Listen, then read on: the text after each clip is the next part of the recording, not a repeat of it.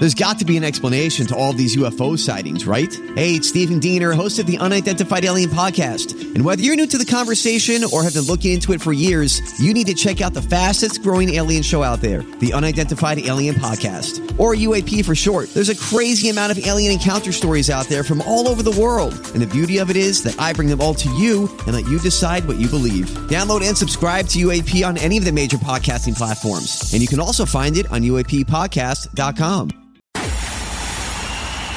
It's time for Joyce's Thought of the Day on News Talk 850 WFTL.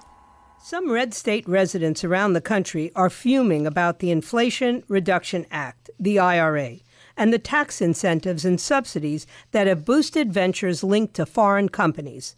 The IRA included nearly $370 billion in taxpayer funds for green energy initiatives over the coming years, a figure which could actually end up being around $1.2 trillion, according to analysis by Goldman Sachs. While President Joe Biden and high ranking officials in his administration have promoted the IRA's impacts in GOP controlled districts after Republicans largely opposed the bill, Many residents in those areas remain skeptical of the bill and the potential boost its subsidies may provide to foreign ventures. They're pushing it down our throats, Lori Brock, a real estate agent in Michigan, said of an IRA subsidized Gotion battery plant set to be built in the Big Rapids area. Why are we giving our tax money to China when we're almost at war with China? Why aren't we giving our tax money to an American company?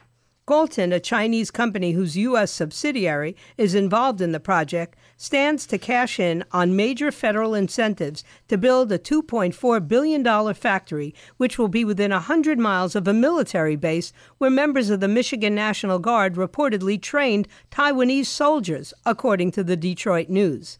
Gotion's top executive, Zhen Li, who, as of April, was a member of the Chinese People's Political Consultative Conference National Committee, which is an advisory body to the CCP that aims to influence and gather intelligence about elite organizations and individuals within and beyond China's borders, according to an April press release from the Michigan State House Republicans.